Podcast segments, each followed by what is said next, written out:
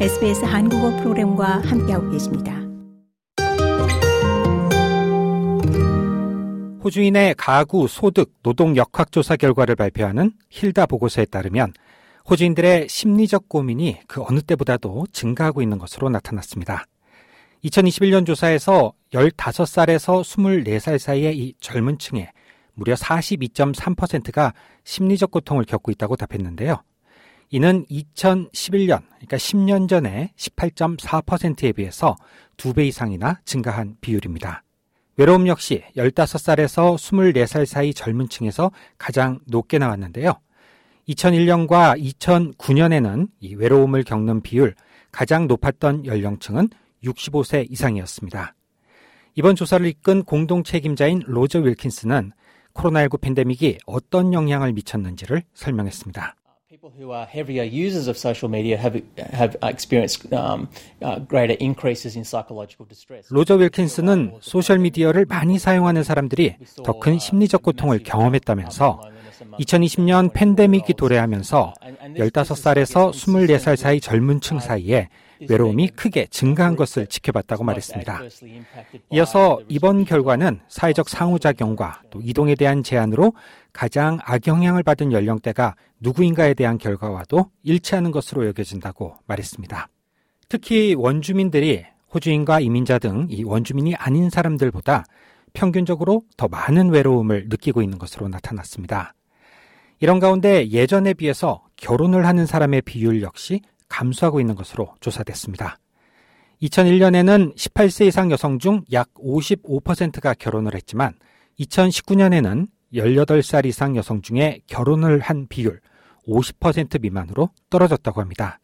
특히 2021년에는 이 비율이 48.2%까지 하락했다고 합니다.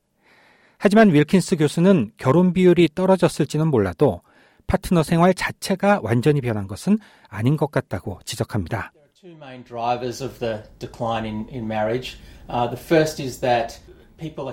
윌킨스 교수는 결혼 감소에는 두 가지 중요한 동인이 있다며 이 중에 첫 번째는 사람들이 더 늦은 나이에 가족을 구성하고 또 집을 구입하고 결혼을 하는 경향이 있다는 것이라고 설명했습니다.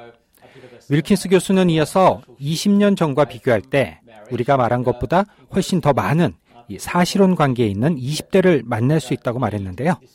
그래서 나는 결혼에 대해 더 광범위한 사회적 변화가 일어나고 있다고 생각한다.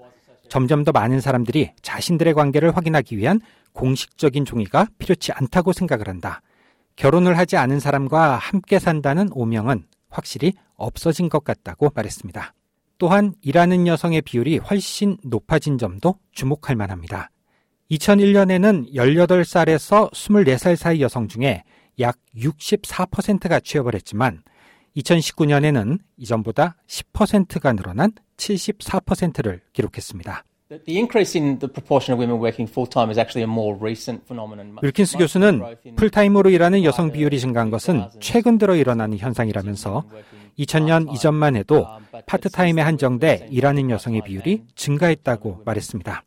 하지만 윌킨스 교수는 최근 들어 파트타임과 풀타임 모두에서 여성 고용이 성장한 것을 볼 수 있다고 말했습니다.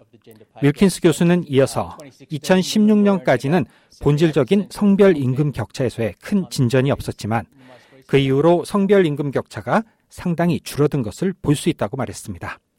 윌킨스 교수는 2016년에 풀타임 여성 직원은 이 풀타임 남성 직원의 약 78%를 벌고 있다고 덧붙였습니다. 한편 이번 조사에서는 처음으로 전자담배 사용 여부를 묻는 질문도 포함이 됐습니다. 15살 이상의 14.1%가 전자담배 흡연을 시도해 본 적이 있다고 답했습니다. 이 같은 문제를 해결하기 위해서 전자담배에 대한 접근을 제한하는 것을 목표로 한 새로운 정부 규제가 올해 시행될 예정입니다.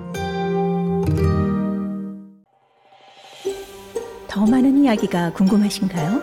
애플 포드캐스트, 구글 포드캐스트, 스포티파이 또는 여러분의 포드캐스트를 통해 만나보세요.